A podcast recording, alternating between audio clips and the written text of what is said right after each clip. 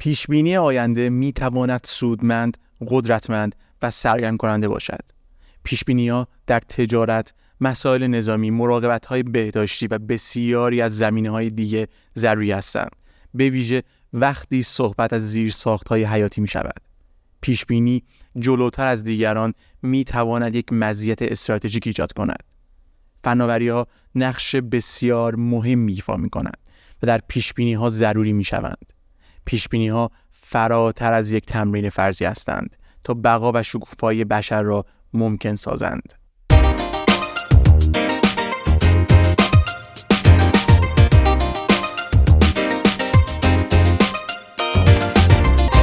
سلام دوستان عزیز من پویان هستم و خیلی خوشحالم که فرصتی دست داد تا با اپیزود دیگه از پادکست روباتیک در خدمتتون باشم. توی پادکست روباتیک نگاهی ساده به دنیای پیچیده روباتیک و هوش مصنوعی داریم.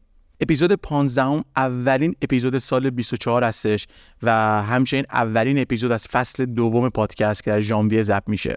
توی این اپیزود قراره نگاهی پیشگویانه به تکنولوژی های trend سال 2024 داشته باشیم. منبع این اپیزود document report آی تریپل ای هستش که همین ماه منتشر شد.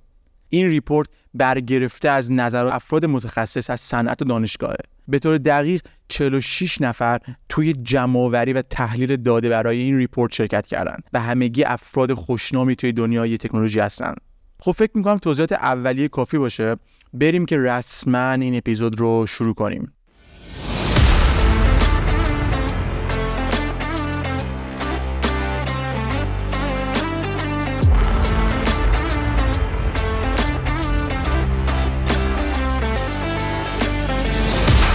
همونطور که توضیح دادم توی این report قراره سری به برترین و trend ترین تکنولوژی های امسال بزنیم.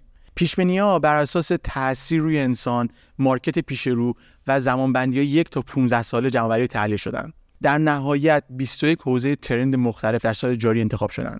اولش خوبه که یک نگاهی به این لیست 21 فناوری منتخب داشته باشیم و بعدش کمی موشکافانه تر به تکنولوژی هایی که مرتبط هستن با روباتیک و هوش مصنوعی بپردازیم.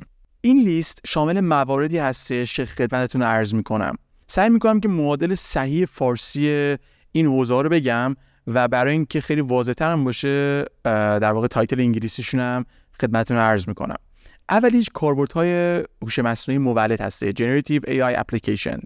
دومی نسل بعدی هوش مصنوعی یا Next Generation AI پیشرفت در امنیت سایبری یا Advances in Cyber Security مدیریت اطلاعات گمراه کننده یا Managing Misinformation مراقبت های بهداشتی از راه دور یا Remote Healthcare.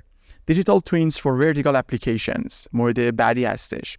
البته توضیح هم فقط بدم Digital Twins که اینجا مطرح شده در واقع نمایش مجازی یا simulation در واقع هر چیزی فیزیکی و سیستمی یا فرآیند فیزیکی هستش. یعنی در واقع تو چنین فناوریایی میان موجودیت دنیای واقعی رو تو محیط دیجیتال دوباره تکرار می‌کنن و شبیه سازی تجزیه تحلیل و نظارت می‌کنن. مورد بعدی یا حوزه بعدی های جدید پرینتر سه‌بعدیه New 3D Printing Applications. مدل های جدید برنامه‌نویسی New Programming Model. قابلیت اطمینان Reliability. سیستم های خودکار و هیبریدی. Autonomous and Hybrid Systems منابع انرژی توضیح شده و تأمین انرژی مراکز داده یا Distributed Energy Resources or Powering Data Centers فناوری اطلاعات و ارتباطات پایدار Sustainable ICT Regenerative Agri-Tech شبکه های غیر زیرزمینی یا Non-Terrestrial Networks مورد بعدی خاصیت شیمی و معماری باتری یا New Battery Chemistry and Architecture شتاب دهنده هوش مصنوعی کم مصرف یا Low Power AI Accelerators مورد بعدی مواد جایگزین برای ماشین های الکتریکی یا موتورهای برقیه. Alternate Materials for Electrical uh, Electro Machines یا EV Motors. بازیافت مقرون به صرفه باتری ها Cost Effective Recycling of Batteries. Metaverse. محاسبات کوانتومی در دسترس یا Accessible Quantum Computing و در آخر و آخرین حوزه بازیافت ماهواره یا Satellite Recycling هستش. من فقط عنوانا رو گفتم و طبیعتا توی جزئیات هر کدوم نمی‌تونیم وارد بشیم. فقط مواردی که مرتبط با هوش مصنوعی روباتیک هست رو با هم یه مروری تو این اپیزود خواهیم داشت.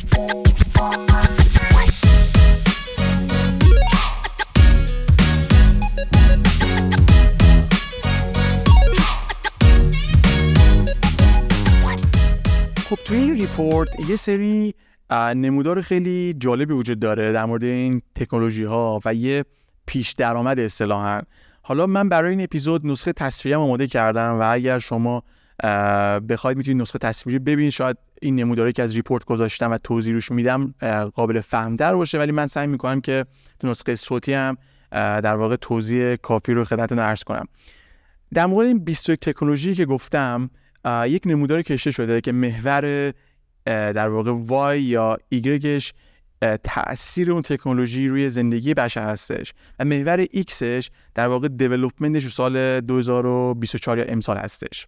ارتباط بین دیولپمنت تکنولوژی سال 24 و تاثیری که روی زندگی انسان ها می‌ذارن به صورت یک سری گوی یا حباب کشته شدن که تکنولوژی هایی که در واقع development کمتری داشتن خب تو سمت نزدیک به صفر این محور X قرار می‌گیرن و تکنولوژی که خب مثل در واقع next generation AI یا generative AI اینا تو سمت راست با development خوب قرار می‌گیرن. تأثیری که روی زندگی بشر می‌ذارن یه سری تکنولوژی خیلی جالبه تاثیر بیشتری می‌ذارن.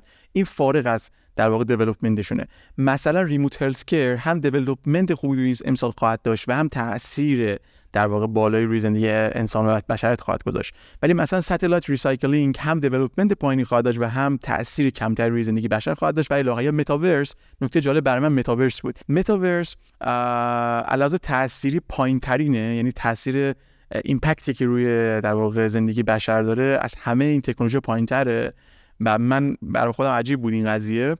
و development تقریبا متعادل خواهد داشت و تا الان داشته و خواهد داشت در واقع. یه نمودار دیگه یعنی همون نمودار بر اساس largest و highest impact دسته‌بندی شدن که حالا من توضیح هم تقریبا دادم که مثلا کمترین اصطلاحا شانس موفقیت یا کمترین market که سمت اون تکنولوژی میره تکنولوژی satellite recycling هستش. یعنی برای امسال این تکنولوژی تکنولوژی trend ی خواهد بود ولی بین تمام تکنولوژی کمترین attention market رو به سمت خودش جذب می‌کنه. بین همه اونها همونجور که گفتم متاورس کمترین تاثیر روی زندگی بشر خواهد داشت و بیشترین شانس موفقیت و بزرگترین بازار یا market رو generative AI application ها دارن. یعنی اگر شما کسی هستید که توی این حوزه فعالیت می‌کنید احتمالا امسال بازار خوبی تجربه خواهید کرد پیشرفت بیشتری ما توی این حوزه خواهیم دید که قابل درکم هست. بیشترین تاثیر روی زندگی بشر بین این تکنولوژی ها رو ریموت هلسکر داره و همونجور که می‌دونیم سرمایه گذاری های زیادم روی ریموت هلسکر شده و ما توی این پادکست در مورد بخش تاثیر هوش مصنوعی تو هلسکر صحبت کردیم. و اون همین نموداری که من خدمت دارم عرض می‌کنم رو به صورت سه رنگ مختلف خوشبندی یا کلاسترینگ کردن. سه رنگ سبز آبی قرمز. یعنی اون تکنولوژی که بر زندگی بشریت بیشترین تاثیر دارن و در واقع با رنگ سبز مشخص شدن یعنی تاثیرشون بر بشریت بیشتر از شانس موفقیتشونه. و ارزش سرمایه گذاری اصطلاحا دارن رنگ سبز مشخص شدن که شامل تکنولوژی های مثل regenerative agritech مثل در واقع quantum accessible quantum computing و از این دست تکنولوژی ها میشن. یا cost effective recycle of batteries یعنی چطوری چون این قضیه باتری ها که چطوری recycle بشن که خیلی خود برگلان داره زیاد میشه یه بحث خیلی مهمی هستش. رنگ یک خوشه بعدی دسته بعدی رنگ آبی مشخص شدن که احتمال موفقیتشون با تاثیرشون بر زندگی انسان مرتبطه و یک رابطه مستقیمی دارند که شامل تکنولوژی هایی مثل پیشرفت های cyber security advances in cyber security next generation AI reliability reliability توی تمام موضوع منظور هستش. یا مثلا low power AI accelerators این دسته تکنولوژی هستن. و تکنولوژی قرمز تکنولوژی هستن که احتمال موفقیت تکنولوژی بالاتر از تاثیرش رو بشریت. یعنی اینکه تاثیر آنچنانی به بشر ندارن ولی ممکنه پیشرفت زیادی ببینن که قسمت پایین نمودار هستن. یعنی تو شما اگه نمودار y و x تصور کنید تو قسمت پایین نمودار قرار می‌گیره. تکنولوژی مثل متاورس یا new programming models تکنولوژی مدلی که تو این دسته قرار می‌گیرن که احتمال موفقیتشون از تاثیرشون تاثیرش روی زندگی بشر بیشتره.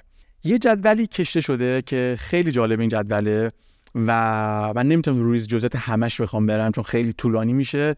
فقط تو این جدولی مقایسه ای بین تکنولوژی ها تو پنج دسته انجام شده. پنج دسته هم شامل بیشترین احتمال موفقیت هستش سال 2024 که success in 2024 هستش. تأثیری که توی زندگی بشر دارن impact to humanity و بلوغ اون تکنولوژی تکنولوژی تو چه مرحله از بلوغه چون یه سری تکنولوژی ها مثل متاورس به بلوغ هنوز نرسیدن و اون در واقع اون بلوغش در نظر گرفته میشه. market adoption ش یعنی چقدر بازار market تو سال 2024 اون تکنولوژی وجود داره و مورد بعدی هم بیشترین افق پذیرش تجاری هستش یا حالا commercial adoption horizon هستش که این فقط توضیح بین این market و این افق تجاری بخوام بدم. اینه که تو بحث این commercial adoption horizon بر پذیرش تو محیط تجاری تمرکز می‌کنه market adoption دیدگاهش جامع تره. با در نظر گرفتن پذیرش تو کل بازار شامل حالا هم مصرف کننده و هم خود اون بازار در نظر می‌گیره این قضیه رو. یعنی اومدن بر اساس این تکنولوژی 21 تکنولوژی رو تو این زیر دسته‌ها قرار دادن و طبیعتا اونجوری نیست که یه تکنولوژی که درصد موفقیت بالاتری داره طبیعی مثلا خیلی یعنی حتما impact خوبی هم روی بشر داشته باشه. من فقط برترین ها رو میگم ولی خودتون اگه بخواید می‌تونید یا تو نسخه تصویری ببینید یا به report مراجعه کنید. بیشترین احتمال موفقیت تو سال 2024 رو های هوش مصنوعی مولد داره یا generative AI application که برای من قابل پیش بینی بود که بیشترین احتمال موفقیت تو سال 2024 برای این تکنولوژی باشه. بیشترین تاثیر روی زندگی بشر رو مراقبت های بهداشتی از راه دور یا remote healthcare داره. که واقعا هم داره سرمایه گذاری بالایی روی این تکنولوژی انجام میشه. بالغترین تکنولوژی تو سال 2024 managing mis یا مدیریت اطلاعات گمراه کننده است. همونجور که ما قبلا هم تو همین اپیزود تو, تو بخش تو این پادکست توضیح داده شد misinformation یکی از معضلات هوش مصنوعی هستش و مدیریت چنین اطلاعاتی یکی از تکنولوژی trend امسال خواهد بود. بهترین market برای باز هم در سال 2024 برای کاربردهای هوش مصنوعی مولد هست یا generative AI application ها همونجور که گفتم اگه شما توی زمینه دارید کار می‌کنید یا دوست دارید کار کنید سال 2024 سال بسیار مناسب مناسبی هستش. هم احتمال موفقیت بالاتر هم هست هم بهترین market وجود داره. و در آخر بیشترین افق پذیرش تجاری رو برای accessible quantum computing در نظر گرفتن یعنی محاسبات کوانتومی که خب خیلی مهم هم هستش. خلاصه کلی که از جدول میشه گفت اینه که فناوری با بیشترین پیشرفت بزرگترین پذیرش بازار و بلوغ حالا توی market بحث generative AI هستن.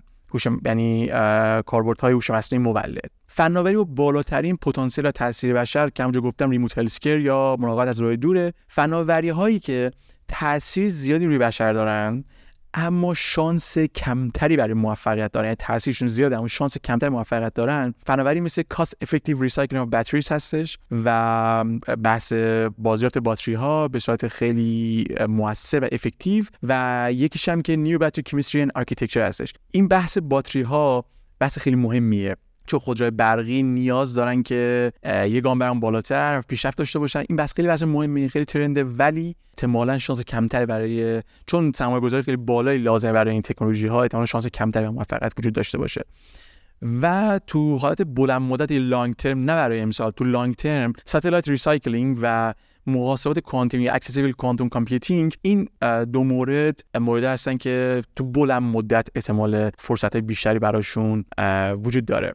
و همونجور که می‌بینیم هوش مصنوعی مثل قبل به تسلط خودش ادامه داده و همچنان داره بیشتر میشه. دو تا فناوری generative AI application next generation AI فناوری هستن که خیلی توی چشم هستن برای امسال و فناوری دیگه هم که حالا مطرح شدن خیلی هاشون رد پاهای هوش مصنوعیشون می‌بینیم تقریبا همشون. توی در مقایسه با سال گذشته بیشترین مزیت هوش مصنوعی توی بحث امنیت سایبری و در واقع میس اینفورمیشن ها یا همون اطلاعات نادرست و گمراه کننده هستش بیشترین مزیتی که ایفا می‌کنن ایجاد می‌کنن. و این بحث مدیریت اطلاعات یا میس اینفورمیشن ها و یا ارتقای امنیت سایبری هر جفتشون به شدت تحت تاثیر انتخابات سراسر جهان مثلا انتخابات ایالات متحده و از این دستا هستن. یعنی هر جفت اینا تو سال گذشته 2023 رتبه پایین تری داشتن. ولی امسال به خاطر انتخابات پیش روی آمریکا و خیلی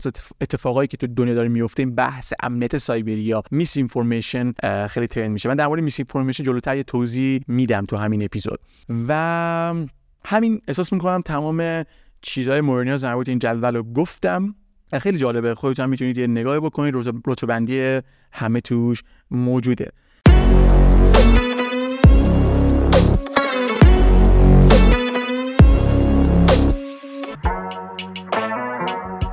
دو تا شکلی وجود داره که مربوط به انحراف معیار استاندارد دیویشنه من فقط اینو بگم که این یکی دو موردم بگم و بعد میریم رو خود تکنولوژی ها این پری ریپورت رو من در توضیح می‌دادم که بدونیم کجای کار هستیم و تکنولوژی به چه صورته. و بعد کم جلوتر در مورد خود تکنولوژی مرتبط به هوش مصنوعی و روباتیک توضیح خواهم داد. وقتی که ما می‌خوایم فناوری مختلف رو مقایسه کنیم انحراف استاندارد یا استاندارد دیویشن می‌تونه پیش ها رو در مورد اون میزان تغییرپذیری یا پراکندگی عمل کرد قابلیت اطمینان یا سایر اون معیار مرتبط تو نمونه ها به ما یک دید خوبی در مورد شما بده. و تو یک بر اساس انراف معیار این تکنولوژی ها رو برس سورت کردن و گذاشتن و اونجایی که انحراف استاندارد یا در واقع اسار دیویشن کمتره یعنی اینکه این فناوری احتمال اینکه بتونه نتایج بهتری رو ارائه بده یا با ثباتتری ارائه بده بیشتره. وقتی که این standard deviation یا انحراف استاندارد که میگیم خیلی مقدار بزرگتری داشته باشه یعنی احتمال اینکه پایداری اون تکنولوژی وجود داشته باشه پایداری تکنولوژی احتمالش کمتره. در مورد همین ما می‌تونیم بگیم که managing misinformation و متاورس اینا جزء تکنولوژی هستن که احتمال اینکه پایداری خیلی بالایی تو رشد داشته باشه امسال کمه.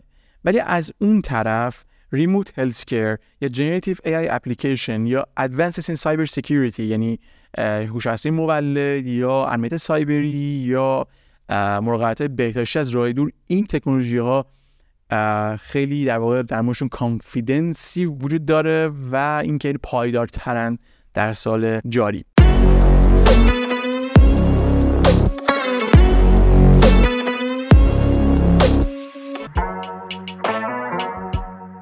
و اینم بگم در نهایت که کل این 21 تکنولوژی رو میشه تو چهار دسته فرصت های موجود در اکادمیک فرصت های موجود برای دولت های government و فرصت های موجود برای industry و فرصت های موجود برای professional job ها و professional organization ها در نظر یعنی چهار دسته مختلف که به عنوان مثال متاورس جزء دسته فرصت یا opportunity برای هم اکادمیک و هم government ها هستش. یا low power AI accelerator شتاب دنده های توان پایین برای AI یک تکنولوژی فناوری فرصت سای برای government ها هست. مثلا generative AI برای industry صرفا. یعنی یک فرصت عالی برای industry ه چون یا next generation AI یک فرصت عالی برای professional organization ها هستش. و الی آخر یعنی این تکنولوژی ها میشه دقت کرد که هر کدوم چه اپورتونیتی و چه فرصتی رو برای کدوم دسته ایجاد می‌کنن.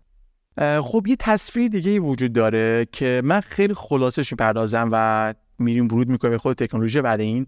یه تصویر وجود داره که اومده این 21 تکنولوژی رو تو سه تا دسته مختلف گذاشته که مرتبط هستن با مگا ترند ها که یکیش مربوط به هوش جامعه مصنوعی یا Artificial General Intelligence یا AGI هستش یک دسته که تکنولوژی مثل Next Next Generation AI, Metaverse, Low Power AI Accelerator و Generative AI Application این چهار تا تو این دسته قرار می‌گیرن یک دسته شامل پایداری یا سستینبیلیتی هستش که تکنولوژی های مثل Alternative Material for Electro Machines یا مثلا New Battery Chemistry در واقع Architecture اینا تو این دسته قرار می‌گیرن و یک دسته دیگه مرتبط با تحول دیجیتال یا digital transformation هستش که remote healthcare و new programming model و reliability و غیره تو این هستن و از این تکنولوژی چهار تاش گفتم توی AGI قرار می‌گیرن تو اون دسته قرار می‌گیرن.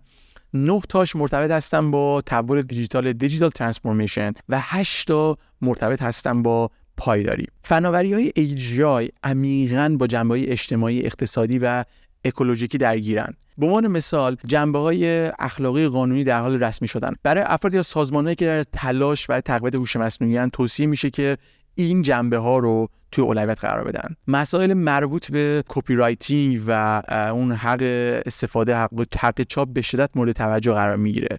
و همینجورم قابلیت توضیح و قابلیت اعتماد یعنی بحث اون trust بحث اینکه شفافیت و قابلیت توضیح داشتن که برای راه حلای هوش مصنوعی هم خیلی نوپاه و نمی‌تونه بسیاری از اون نیازهای نظارتی رو قانع کنه یا ارضا کنه اصطلاحا. خلاصه اینکه فناوری ها همچنان در رسیدگی و پیشگیری مثلا خیلی از بیماری های همگی جنگ ها و پیامدهای بلای طبیعی خیلی کمک کننده خواهند و می‌تونن زندگی بشر هم ارتقا بدن.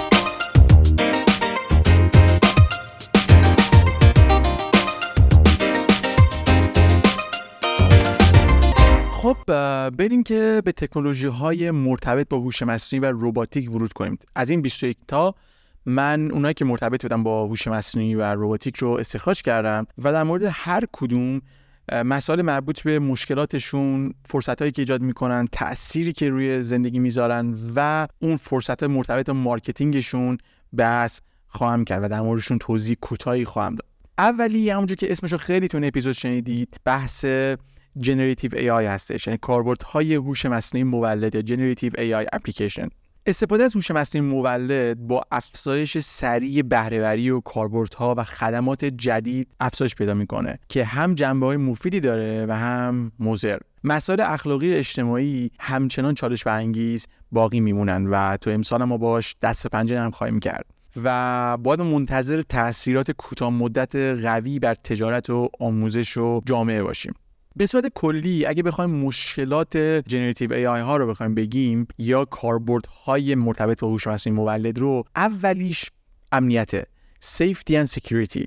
و نیاز به ایجاد تدابیر امنیتی در برابر سوء استفاده ها و محتوای مضر تولید شده مثل حالا بحث های دیفیک و اینا مطرح میشه و امنیت اولین مشکله.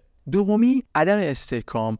قابلیت اطمینان کنترل توضیح پذیری نیاز به تکنیک های شفاف و مدل هوش مصنوعی سازگار وجود داره که این یه مشکل اساسی بچه این برنامه که یعنی قابلیت اطمینانشون به مواردی گفتم توی این موارد توی این در واقع جنتیو پایینه.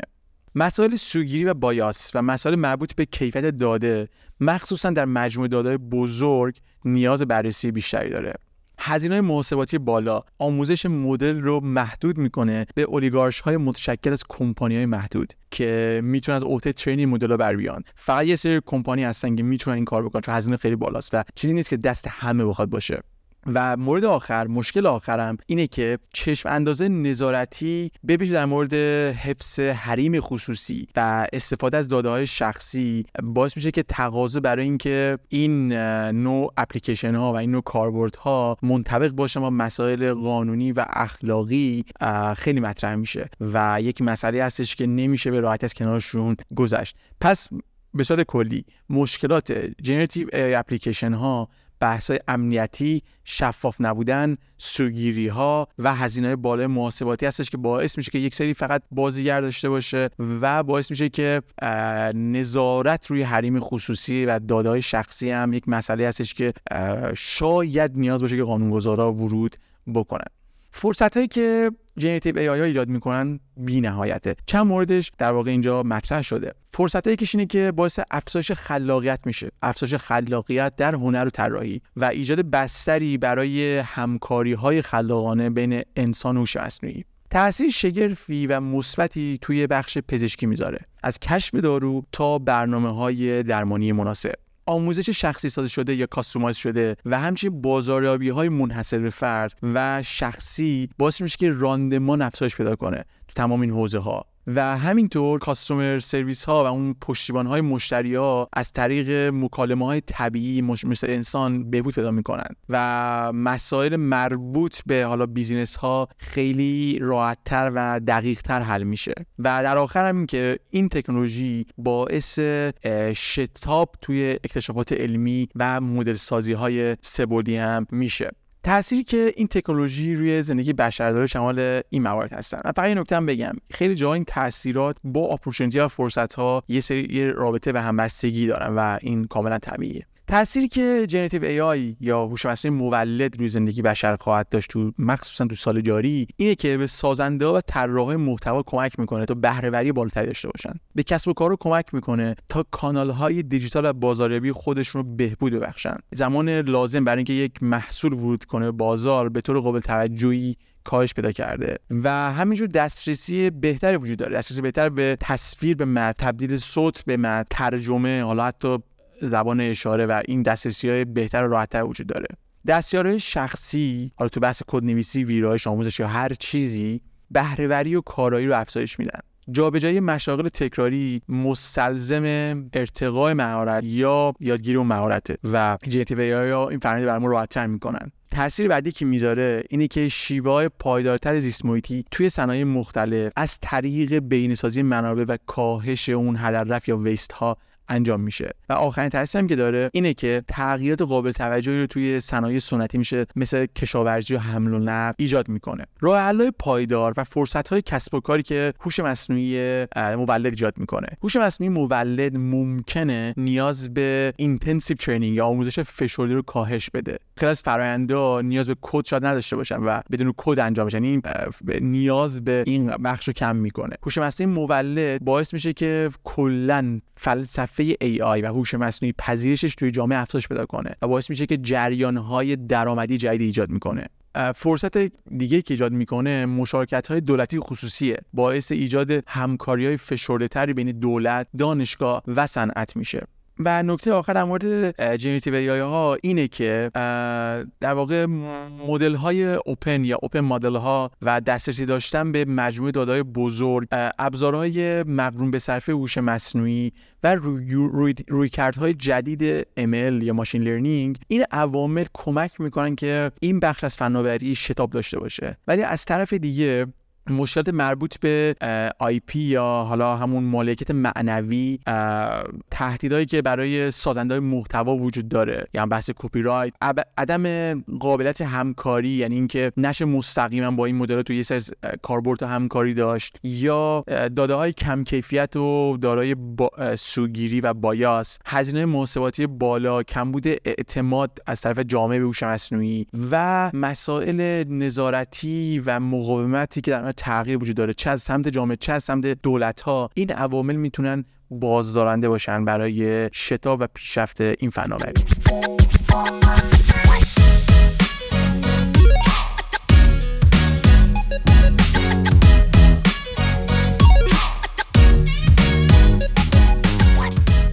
مورد دوم نسل بعدی هوش مصنوعی یا Next Generation AI هستش. پیشرفت های هوش مصنوعی که مرزها رو فراتر از قابلیت های کنونی می‌بره. این نسل بعدی هوش مصنوعی هستش که انتظار میره از سیستم های هوش مصنوعی فعلی پیشرفته تر و پیچیده تر باشه. مشکلاتی که Next Generation AI ممکنه ایجاد کنه یا در وجود داره. یکی در مورد بحث general intelligence یا هوش جامع هستش. سیستم های هوش مصنوعی فعلی تخصصی و محدودن. تکامل به سمت AGI نیازمند یه همکاری بین رشته تو علوم کامپیوتر مهندسی اخلاق و حتی فلسفه است. در مورد این مفهوم توی اپیزود 13 صحبت شده من بیشتر از این صحبت توضیح نمیدم. بحث بعدی بحث trust یا اعتماده. ماهیت اون black box ی یا جعبه سیاهی هوش مصنوعی می‌تونه باعث کاهش اعتماد بین فردی بشه. ما به فناوری نیاز داریم که از استخراج اون اسرار مدل های بزرگ جلوگیری کنه و ملاحظات اخلاقی و حریم خصوصی داده ها رو در نظر بگیره. مورد بعدی مشکل بعدی پایداری هوش مصنوعیه. همونطور که مدل های هوش مصنوعی در حال رشدن بارگذاری بیش از حد اون داده ها باعث نگرانی در مورد اثرات محیط زیستی هم میشه. افزایش کارایی مدل، دقت مدل و انعطاف پذیری بیشتر یه سری ویژگیهایی هستن که جزء مشکلات فعلی حساب میشن. و مورد آخر هم هوش مصنوعی انسان محوره. نسل بعدی هوش مصنوعی باید روی افزایش قابلیت های انسانی تمرکز کنه. مثلا افزایش سطح همدلی یعنی چیزهای مدل انسان و انسان محور گونه باشه در واقع. فرصت هایی که هوش مصنوعی نسل بعدی نکست جنریشن ایجاد می‌کنه اینه که با فرض برآورده شدن این خواسته ها و اون مشکلاتی که مطرح شد این فناوری فرصت ایجاد می‌کنه تا سالانه چیزی بالاتر از 4 تریلیون دلار به اقتصاد جهانی اضافه کنه. هوش مصنوعی نسل بعدی می‌تونه مجموعه گسترده از حوزه ها رو هدف بده هدف قرار بده. از در واقع مراقبت های پزشکی تا آموزش مثل حالا معلم های شخصی تو حمل و نقل مثل در واقع وسیله های خودران تو تولید مثل بحث ربات هایی که وجود داره و حتی اکتشافات علمی. و فرصت دیگه ای که با جنریشن ها ایجاد میشه تاثیر قابل توجه و دانش تصمیم گیری و همکاری ها خواهد بود.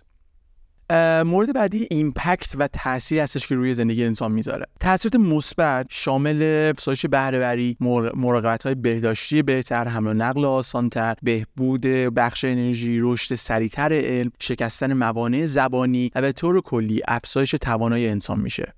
و تاثیر دیگه که می‌ذاره باعث میشه که تولید محتوا دموکراتیک تر بشه و کمک می‌کنه به تولید کننده محتوا و طراحان که بهرهوری بالاتری داشته باشه.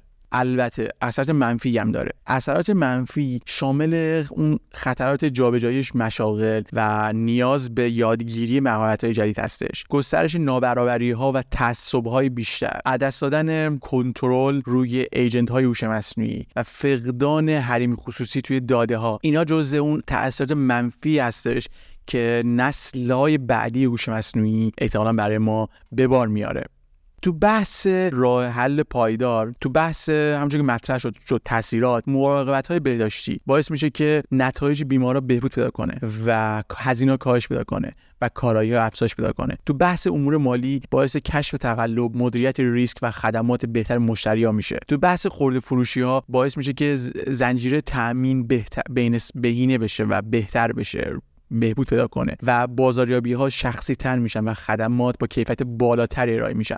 تو بحث تولید باعث بهبود کنترل کیفیت میشه باعث کاهش زمان توقف توی اینداستریا و کارخونه ها میشه و باعث میشه که تولیدها بهینه تر و با کیفیت تر باشن. تو بحث حمل و نقل هم باعث بهبود ایمنی کاهش ازدهام و بهینه سازی سرویس ها و خدمات میشه. برای Next Generation AI عواملی که باعث میشه که شتاب پیدا کنه تو سال جدید یکیش اینه که در دسترس بودن مجموعه بزرگی از داده ها افزایش کارایی در عین کاهش هزینه پیشرفت توی سخت افزارهای هوش مصنوعی الگوریتم های جدیدی که وارد بازار میشن و مدل های چند وجهی یعنی مدل که بهتر یعنی مالتی مدال و بهتر از مدل های زبانی. این عوامل باعث میشن که حالت فعال کننده یا شتاب دهنده رو دارن برای Next Generation AI از طرف دیگه فقدان حریم خصوصی داده ها عدم شفافیت نگرانی های اخلاقی فقدان مقررات و استانداردها ترس از ناشناخته ها ناتوانی در تمایز بین محتوای ایجاد شده توسط انسان و توسط AI اینا عواملی هستن که موجب بازدارندگی و در واقع کاهش شتاب یا کاهش رشد Next Generation AI میشه. مورد بعدی یه تکنولوژی بعدی که بهش می‌پردازیم Managing Misinformation یا مدیریت اطلاعات گمراه کننده است. دیپ فیک های هوش مصنوعی یا تو بحث متن صوت یا حالا ویدیو یا هر چیزی به یک ابزاری متداول تبدیل میشن که این قضیه هم خوبه هم که یکم خطرناکه و نیاز به مدیریت دقیق تری داره. بریم سر مشکلات misinformation ها اولی و واضح ترینش اینه که social media حالا تو هر تو هر موردی مجموعی از پلتفرم که روشون نظارت دقیقی وجود نداره و کاملا مستعد انتشارات انتشار اطلاعات نادرست و گمراه کننده هستند یعنی هم misinformation هم disinformation بازیگرای مختلفی وجود داره که قصدشون از عمد انتقال اطلاعات نادرست مخاطبه. خیلی از افراد هستن که باور می‌کنن این اطلاعات رو و موزر این قضیه. این یکی دیگه از مشکلات میس که در نتیجه هوش مصنوعی هم عموما ایجاد شده. دولت های مختلفی وجود دارن که می‌خوان با هدف قرار دادن اطلاعات نادرست مثلا تو بحث انتخابات تاثیر خودشون توی یک کشور یا یک منطقه جغرافیایی و توی یک جامعه خاص بذارن. یعنی خیلی از دولت ها بازیگرای این قضیه هستن. همینطور تقاضا برای تنظیم اون پلتفرم های سوشال مدیا با چالش هایی در ارتباطه که مرتبط میشه با محدود کردن آزادی بیان. یعنی تو خیلی از کشورها خیلی از جوامع قبول نمی‌تونن بکنن که مقررات تنظیم بشه برای سوشال مدیا چون میگن دقیقا این باعث میشه که جلوی آزادی بیان گرفته بشه. و چالش اصلی اینه که چطور می‌تونیم نرخ اطلاعات حقیقی رو گسترش بدیم؟ همچنین حجم انبوه اطلاعاتی که باید نظارت بشه اینقدر زیاده که دلهره آوره و همین قضیه داره هی افزایش پیدا می‌کنه. اینا جزو مشکلات مدیریت اطلاعات گمراه کننده یا misinformation هستن. فرصتایی که وجود داره تو این زمینه اینه که برای در واقع manage کردن misinformation اینه که ما می‌دونیم که رسانه های اجتماعی بزرگترین انتشار دهنده اطلاعاتن و اگه فرصتی وجود داشته باشه که بشه ارائه دهنده این پلتفرم های social media رو متقاعد کرد تا از گسترش پست و سخنهای نفرت پراکن اشتباه یا هر چیزی توی مایه ها جلوگیری بشه احتمالا بشه مدیریت کرد یا به این هدف این فناوری رسید اصطلاحا. سوال اساسی اینه که چطور میشه این کار رو این سوال خیلی سوال مهمیه لطفا دقت کنید بهش. سوال اینه که چطور میشه این کار رو یعنی همین بحث مدیریت این میس اینفورمیشن رو توی بخش خصوصی بدون دخالت دولت ها انجام داد. و اگه ما جواب برای این داشته باشیم یک فرصت بی‌نظیر ایجاد میشه. یعنی ما دیگه بعد اون می‌تونیم misinformation های مرتبط رو manage کنیم و به این تکنولوژی و این فناوری که یکی از trend های امسال خواهد بود برسیم. تاثیری هم که می‌ذارن طبیعتا می‌دونیم که impact و تاثیرش روی زندگی بشر همون بحث اطلاعات باورپذیر توی social media ست اطلاعاتی که اشتباهن ولی برای عموم جامعه باور باورپذیرن توی social media منتشر میشن.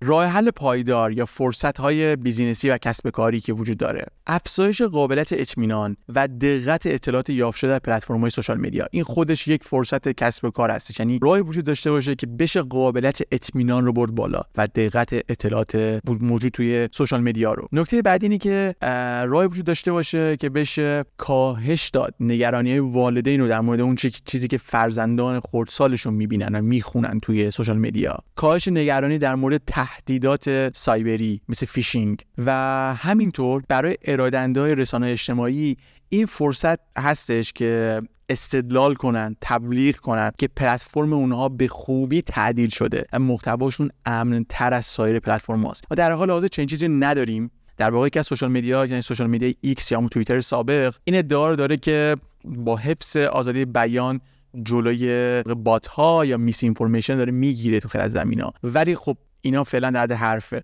اما social media یی نداریم و تو آینده احتمالا آینده شاید همین امسال باشه که social media یی بیان یا همین social media ی فعلی این استدلال کنن و تبلیغی کنن که social media شون به خوبی manage می‌کنه misinformation ها رو. تو این زمینه میشه گفت که عواملی که باعث شتاب و یا کاهش رشد و سرعت این مدیریت اطلاعات گمراه کننده هستش. عوامل فعال کننده اینه که ناظران قابل اعتمادی که بتونن حقیقت رو از اطلاعات جعلی به ویژه اطلاعات نادرست تشخیص بدن این خودش باعث یک شتاب و فعال کننده هستش. ولی از طرف دیگه استدلال هایی وجود داره مبنی بر اینکه سانسور یا تعدیل محتوا آزادی بیان از بین می‌بره و مداخله دولت ها تو بحث این تعدیل محتوا یک هدف سیاسی تلقی میشه. از طرف دیگه هنگامی که اطلاعات ویروس اطلاعات نادرست و گمراه کننده ویروسی بخوام بشن کنترلشون دشواره و خونسا کردنشون دشواره. این عوامل که مهمترینشون بحث آزادی بیان هستش و اینکه دولت تو دستشون بسته است دخالت بخوام بکنن جز بازدارنده های ترند مربوط به مدیریت میس اینفورمیشن ها هستش.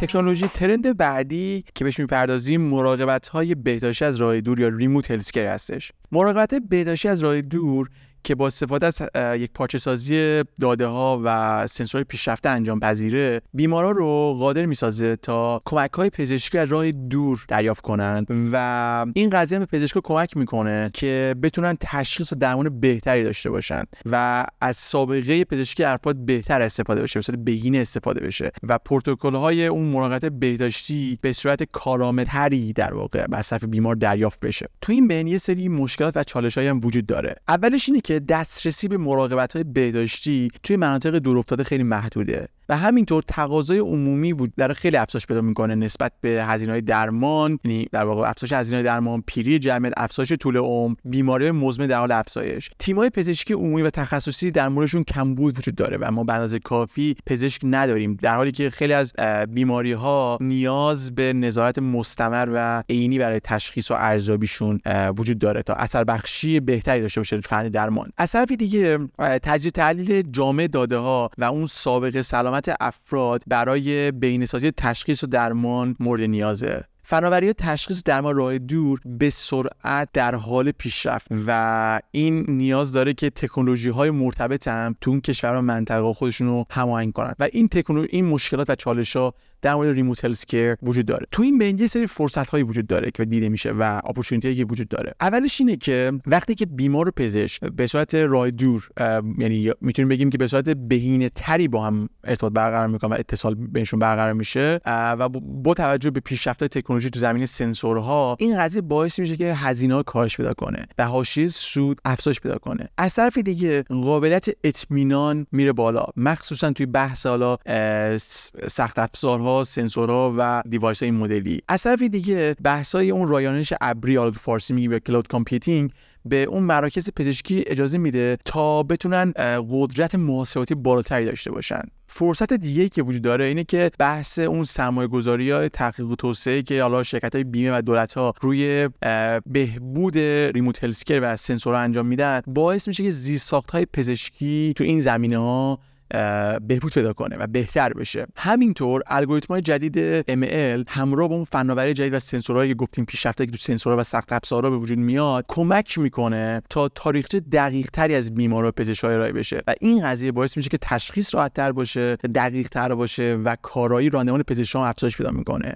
و در آخر هم این که ML و یادگیری ماشین می‌تونه به بینسازی مدیریت بیمار توی سطح سیستم های حالا مراقبت بداشی کمک کنه و باز هم این قضیه هزینه ها رو کاهش خواهد داد. البته یک سری تاثیراتی هم وجود داره روی زندگی ما. مهمترین تأثیری که می‌ذاره اینه که دسترسی به راه های شخصی سازی شده. یعنی هر فردی با توجه به زندگی تاریخچه‌ای که داره به راه حل من... دقیقا منطبق با اون دسترسی پیدا کنه. و کمک های پزشکی و اون دسترسی متخصص ها بهتر میشه. این اولیشه. باعث میشه که اون مراقبت بهداشتی حالا در کنار بهتر شدنه برای بخش بزرگی از جامعه فراهم بشه شرایطش و این خب یک تاثیر مثبت دیگه ایه. نکته بعدی در کنار و در ادامه اینا اینه که تاثیر مثبتی قطعا روی کیفیت زندگی و اون بهرهوری کلی اجتماعی می‌ذاره و اون داده ها مجموع داده هایی که مثلا این وسط وجود داره تو این بحث ریموت هلسکر کمک می‌کنه که حتی تحقیقات علمی هم خیلی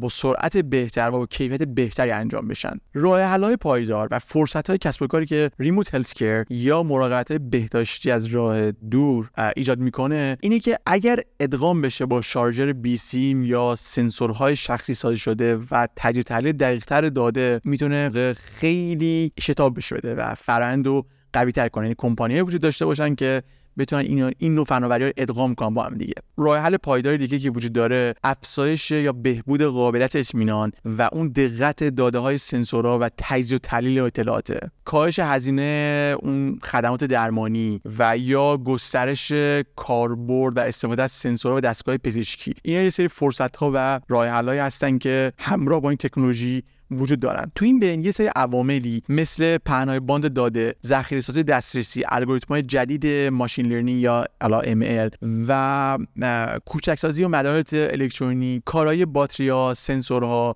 و پیشرفتهایی که توی بحث بیوتکنولوژی و آیوتی انجام میشه اینا می‌تونن کمک کنن که ریموت هلسکر خیلی با شتاب بیشتری امسال پیش بره. ولی از طرف دیگه بحث هزینه نیاز به الگوریتم‌های ماشین لرنینگ خیلی شفاف و پیشرفته بحث زیرساختی و اون تنگ اندازی ها اسلام بگیم که سمت بیمه سلامتی در کشور انجام میشه. الزامات نظارتی و بحث های حریم خصوصی و طبقه بندی داده ها چه عواملی باعث میشه که یه سری با حکم بازدارنده رو دارن برای ریموت هلسکر من یه نکته هم طبق تجربه شخصی خودم بخوام بگم اینه که تو بحث استارتاپ های فناوری به وضوح میشه دید که استارتاپ هایی که تو بحث هلسکر دارن فنا کار می‌کنن این اصلا من حالا جدا از بحث ریموت هلسکر دارم میگم که مرتبط باهاش اینه که استارتاپ ها و کمپانی هایی که تو بحث هلسکر دارن کار می‌کنن خیلی موانع و الزامات قانونی بیشتر و تاخیر توی product دارن نسبت به بقیه استارتاپ ها و این همون بحث بازدارندگی که توی بحث remote healthcare هم خودش رو نشون میده.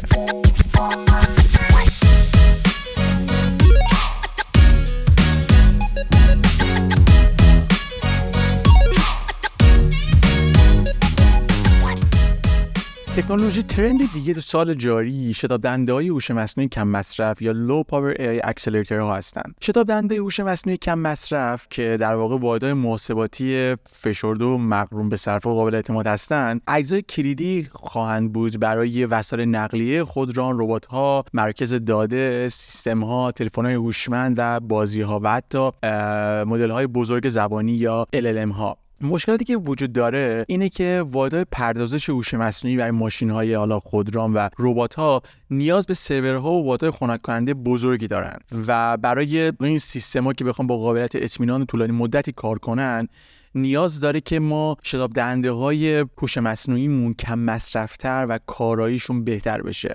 خیلی از مرکز داده که حالا مدل های زبانی بزرگ مثل جی پی تی روشون دارن کار می‌کنن LLM ها در واقع به صورت کلی انرژی خیلی زیادی مصرف می‌کنن بیش از 100 مگاوات. و این نسل بعدی شتاب دهنده هوش مصنوعی همونجوری که گفتیم نیاز داره که کم مصرف باشه و هزینه ها رو کاهش بده در واقع.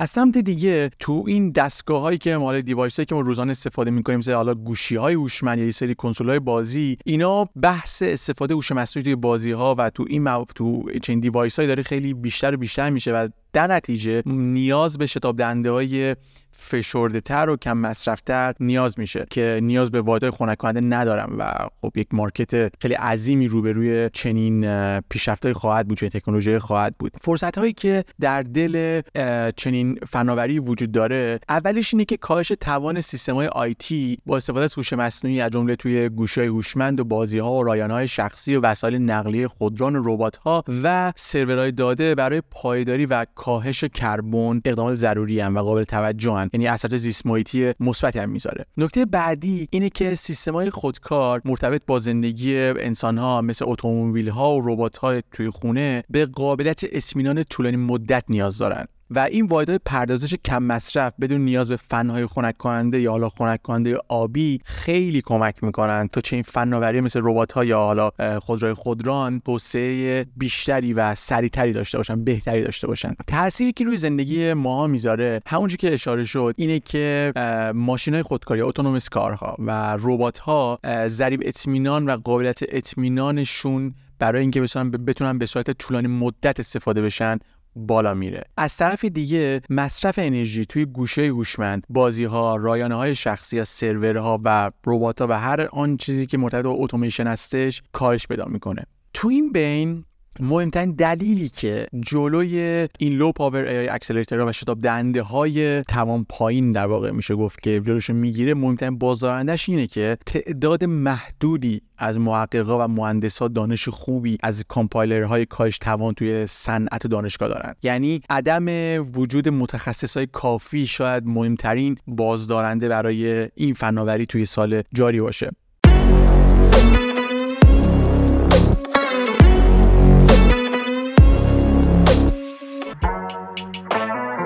مورد بعدی بحث سیستم های خودکار و هیبریدی یا اتونومیک اتونومس and هایبرید سیستم هستش. بحث این تکامل سیستم های خودکار و کلا این فلسفه سیستم های خودکار نیاز به یه ایمنی داره یه حالت در واقع ایمنی داره که بتونه پاسخ سریع در لحظه رو بده به اتفاقی که داره میفته و محرک هایی که وجود داره و به انسانی که تو اون حلقه است یعنی هم ایمنی برای یک فرد برای بشر فراهم بشه و هم پاسخ درستی محرکا داده بشه. مشکلاتی که برای حالا سیستم های خودکار تو هر زمینه ای وجود داره یکی اینه که سیستم های خودکار کلا یک پاسخ گسسته میدن به یک فرایند و محرک گسسته. بحث محرک گسسته هم مثل اینکه اصلا دستتون بخوره به گرما دستتون رو بکشید عقب. و حالت دنیای واقعی با دنیای واقعی در واقع یک خلایی وجود داره. از طرف دیگه شرایط ناشناخته می‌تونه منجر به سردرگمی بشه و منجر به ناکارآمدی و یا عدم ایمنی یا چالش های ایمنی برای این سیستما بشه. تقاضای عمومی برای سیستم‌های خودکار به منظور ارائه حاشیه ایمنی بالا منجر میشه که عملکردهای هیبریدی و ترکیبی توی خیلی از مواقع نامطمئن و ناشناخته باشن. و از طرف دیگه نیاز به چارچوب قانونی باعث میشه که این در رابطه با مسئولیت پذیری چنین سیستمایی خودش یک مشکله و که مثلا من بخوام یه مثال در مورد این بزنم. تو بحث خودرو خودروهای اتونومیس اتونومیس کارها این بحث هست که خب مسئولیتش با کی اگر اتفاقی بخواد بیفته. و چنین چارچوبایی جز مشکلات هستن. فرصت هایی که تو بحث سیستم های خودکار به وجود میاد اینه که هوش مصنوعی می‌تونه تو حالا تو قالب سیستم های رباتیک تو محیط زندگی ما کمک کنن و یک سری آزمایش ها هایی رو برای ما انجام بدن. از طرف دیگه میشه از حالت هایبریدی برای انتقال تدریجی مسئولیت به سیستم خودکار استفاده کرد. تا بشه حالا اون تو اطراف خودمون سیستم اتوماتیک بیشتری داشته باشیم. و خب زندگی راحتتری طبیعتا. فرصت دیگه که وجود داره بحث افزایش تعامل بین انسان و سیستم خودکار هستش. البته با حفظ پروتکل های حفاظتی. مثلا تو بحث تولید تو بحث کشاورزی معدن. و این سیستم خودکار نمود خارجیشون خیلی تو بحث رباتیک میشه. تاثیراتی که روی زندگی بشر می‌ذارن به صورت خیلی کلی یکیش اینه که خب زمان برای نوآوری و product های نوآورانه رو کاهش میدن. اگه ما بخوایم تو بحث رانندگی بگیم تو بحث خودروها بخوایم بگیم باعث میشن که هزینه های انرژی کاهش پیدا کنه. ترا... تراکم ترافیک کاهش پیدا کنه و ایمنی افزایش پیدا کنه. تو بخش کشاورزی باعث میشن که عملکرد بهبود پیدا کنه و مثلا استفاده از آفت ها کاهش پیدا کنه و استفاده از سموم علف کشا تو این مسائل کاهش پیدا کنه و به صورت بهینه محصول تولید بشه. تو بحث آزمایشگاهی باعث میشه که فرایندها ساده تر باشن منابع هدر رفتشون کمتر باشن و سرعت کشف تو علوم افزایش پیدا کنه. همینطور باعث میشه که یک حالت استقلال و همکاری بین انسان و ماشین به وجود میاد و می‌تونه خب طبیعتا کمبود نیروی کار رو جبران کنه و یا خیلی از مشاغل که خطرناک هستن. و نکته آخرم اینه که احتمال اینکه جنگ وجود بیاد بین حالا سیستم های خودکار خود مختار حالا autonomous هر چی بخوایم ترجمهش کنیم آسان پایینی وجود داره. احتمال پایینی وجود داره که جنگ وجود به وجود بیاد. و این سیستم های هایبریدی می‌تونن کلا تو محیط ما محیط رو ایمنتر کنن و productivity و بحث راندمان رو افزایش بدن. مخصوصا مخصوصا این بحث توی مشاغلی که خطرناک هستن یا نامطلوب هستن خودش رو بیشتر نشون میده. فرایندهایی عواملی که باعث شتاب توی بحث سیستم های خودکار میشن مثل استفاده بهتر از هوش مصنوعی استفاده از سنسورهای پیشرفته تر و بهینه تر محاسبات سریعتر مدل های دقیق تر یادگیری ماشین حالا امل ها اینا جزو عواملی هستن که خب خیلی این به بهبود این سیستم ها کمک می‌کنن. ولی بحث مرتبط با ایمنی قابلیت در واقع اطمینان انتظارات عمومی برای حالا اون سطوح ایمنی که وجود داره آموزش نیروی کار اینا عواملی هستن که جلوی پیشرفت سریع این تکنولوژی این فناوری رو می‌گیرن. trend بعدی بحث قابلیت اطمینان یا reliability قابلیت اطمینان یک نگرانی در واقع کلی در مورد خیلی از حوزه‌های مختلفه. مربوط به یک حوزه خاص نیست. تو خیلی از زمینه‌های کاربردی خودش رو نشون میده.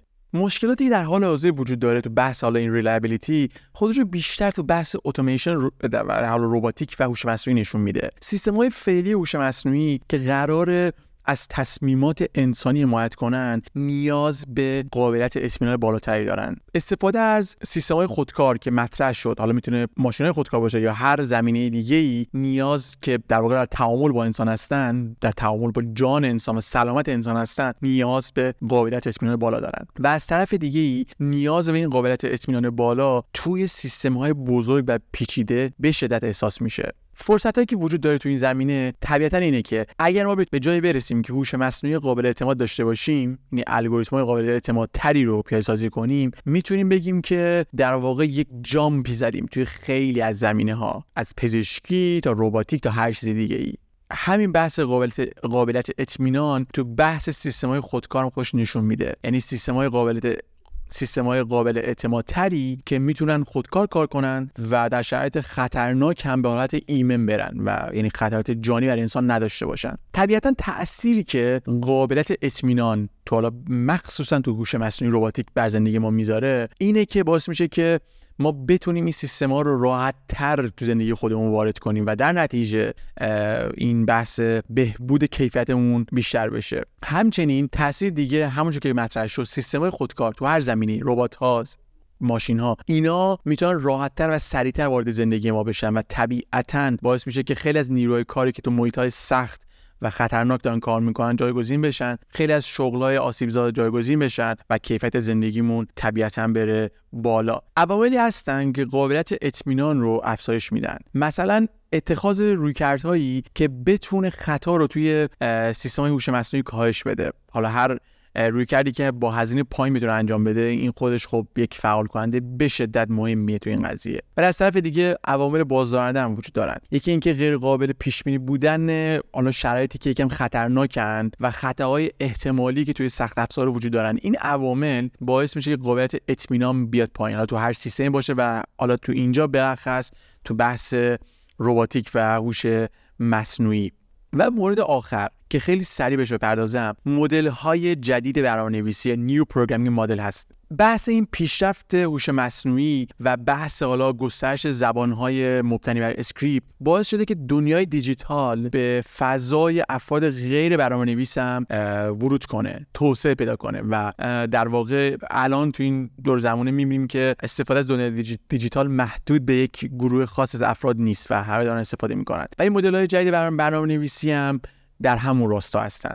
مشکلاتی که وجود داره تو بحث سهولت توسعه و اجراست یعنی development operation. مشکل دیگه اینه که مدل های هوش مصنوعی تو مقایسه با سیستم های حالا سنتی که وجود داشت یا زبان های برنامه‌نویسی همه منظوره به رویه, رویه متفاوتی نیاز دارن. نیاز دارن که یک نوع دیگه بهشون نگاه بشه. از طرف دیگه مشکل دیگه که وجود داره اینه که خیلی از user های تازه کار تو درک کد تو بحث تنظیمات تو بحث حالا پیدا کردن bug یا debugging و بحث پشتیبانی مشکل مشکل دارن و این خودش یک چالشه در واقع. فرصت هایی که وجود داره تو بحث حالا ساخت مدل های جدید زبانی programming یکی اینه که ما بتونیم ساختاری داشته باشیم که بدون سرور باشه و مدیریت اون سرویس ها ساده, ساده تر باشن. راه حل های کم کد یا بدون کد باعث میشه که برنامه‌نویسی یک امری باشه گسترده تر و جامعه بیشتر درگیرش باشه. و از طرف دیگه مدل های برنامه‌نویسی یکسان مدیریت و نگهداری رو ساده تر می‌کنن. از طرف دیگه فرصت دیگه که وجود داره اینه که مثل حالا حالت نوشتن میشه از هوش مصنوعی استفاده کرد. تو بخش اون coding رو خیلی و debugging رو حتی خیلی ساده تر و سریعتر برای ما انجام بده. اینا فرصت هستش که تو این فضا وجود داره و تاثیراتی که می‌ذاره طبیعتا اینه که جهان بدون شک به تحول دیجیتال وابسته است و تعداد افرادی که می‌تونن اون رو برنامه‌ریزی کنن هم محدودن. و وقتی که ما تعداد برنامه‌نویسا توسعه دهنده‌های بیشتری داشته باشیم پس تحول دیجیتال سریعتر میشه. و طرف دیگه همین قضیه کمک می‌کنه که خیلی از اپلیکیشن جدید وارد بازار بشن که خب هر کدوم می‌تونن کیفیت زندگی ما زندگی ما رو افزایش بدن. تو این بین یه سری در واقع عوامل هستن مثل دسترسی به نرم افزارهای اوپن سورس یا استانداردهای جدید. الگوهای موجود یا استفاده گسترده تر و بهتر با کیفیت از هوش مصنوعی. اینا روز عواملی هستن که می‌تونن شتاب بدن بحث پروگرامینگ مدل های جدید رو. ولی خب بازدارندهایی وجود داره. مثل راه حل های اختصاصی یعنی برای یک موضوع یک راه حل خاص, خاص وجود داشته باشه. یا منابع غیر قابل توضیح غیر قابل شفاف و همچنین غیر قابل اطمینان یا جایی که نیاز به راه حل‌های قدیمی داریم یا جایی که نیاز به نظارت از سمت حالا دولت یا یک ارگان وجود داره. اینا مناطقی هستن عواملی هستن که بازدارنده محسوب میشه.